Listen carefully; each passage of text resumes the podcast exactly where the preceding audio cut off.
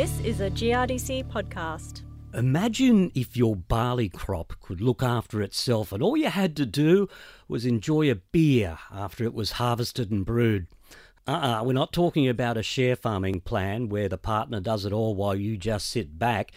It's about automated farming and a UK research site that's become known as the Hands Free Hectare. In England's West Midlands, you'll find Shropshire, home to Harper Adams University and a very special one hectare paddock. Special because it's where the world's first hands free crop was grown. The barley crop was sown, nurtured, and harvested using automated machinery. Agricultural research engineer Martin Abell was part of the project's team, and he explained to Stacey Wordsworth that a major attraction for him was being able to work with the smaller machines farmers used 50 to 60 years ago. These facilitate precision farming, so we can put inputs uh, more precisely where they should be and in the right amounts, and just push the sustainability side of farming as well, which is obviously something that becomes more and more important with legislation and consumers. I understand that the equipment that you used was really simple. It was all things you could basically buy off the shelf. So, what was that equipment and what was the process involved to make the whole farming system hands free? Yeah, so we used uh, the autopilot from a drone as the brains of our vehicles. We kind of recognised that that did everything that we needed uh, an autonomous tractor or combine harvest to do. Uh, simplistically, we took the, the commands from the, the drone autopilot and worked out how to interface those with the, the human controls on our vehicles. Um, and essentially, yeah, shopped around using off-the-shelf components to, to do that that translation of outputs to, to inputs into the tractor and the other vehicles. Obviously, this also presented some challenges as well, though. What what were some of those? Yes, absolutely. Um, the autopilot of a drone actually thinks quite differently compared to the, the code in a commercial auto steer system. Um, and that's something that we sort of battled against throughout the year of our project. Um, we got much closer to where uh, an auto steer would be in terms of straight lines and functionality, but still not perfect. I guess that shows that an 80 pound computer and um, free open source software uh, are a good place to start, but the money that the big guys spend on development is, is really worthwhile when it comes to polishing the edges.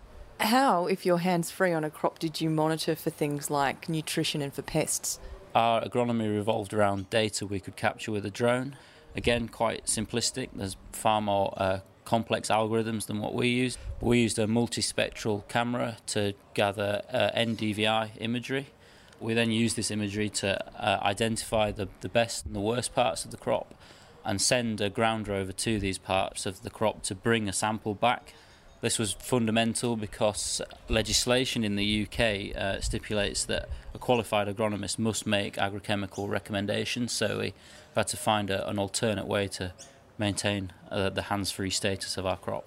Where is the hectare? Is it hidden away somewhere, or is it something that people can see? No, it's something we, we love people coming to see. It's it's on the back of the Harper Adams University campus in Shropshire, just behind the rugby pitches, and yeah, we often have visitors, mostly students, coming down to watch uh, autonomous operations in the hectare of course, you know, the, this is in the UK that we're talking, but you've just been in Western Australia, now you're in Queensland. Is this a concept that you can see working in Australia? Yes, in fact, there are already autonomous vehicles working on a couple of farms in Australia. They're doing the, the most simple operations at the moment, so the, the summer weed spraying and some uh, tramline regeneration in CTF systems, which is, I guess, the only operations that are suitable for the current technologies. But yeah, you guys are already doing it over here. Your goal, I believe, is to have a completely hands-free farm, and you and you're already taking it up a level by trying to grow some hands-free wheat at the moment. Do you think that's possible? Yes, we, we'd love to set up a hands-free farm, uh, again on the same small scale that we've got now, maybe 20, 25 hectares with four or five fields. But again, use this as a demonstration piece to, to farmers in the UK and across the world that this is a scalable technology and something that could and can work and inspire them to do the same. You're saying this is the, the future of farming. How realistic is it to think that this is the way we will farm into the future, and, and how far off do you think that is? The adoption depends on the, the complexity of the task. Um, so at the moment, we do see these simpler operations happening. I don't believe it'll ever be entirely hands free. I just think it'll be a, a change in, in skills, um, and the, the farmers and the operators' times will be spent on those more complicated tasks and those things that, that don't just involve the I guess the robotic thing of sat on an auto steer driving up and down in a straight line. Instead, they'll be they'll be out there making agronomic decisions and all those other things that at the moment robots could never achieve. What sort of interest from investors have you had, and are there people out there willing to throw some money at this? We ourselves haven't had that much interest from investors, uh, and we believe that that's because the big companies are already working on this themselves. Um, certainly, the feeling we get from speaking to them, and I guess they're they're waiting for the, the market to be ready and the, the other technologies to be ready to support this.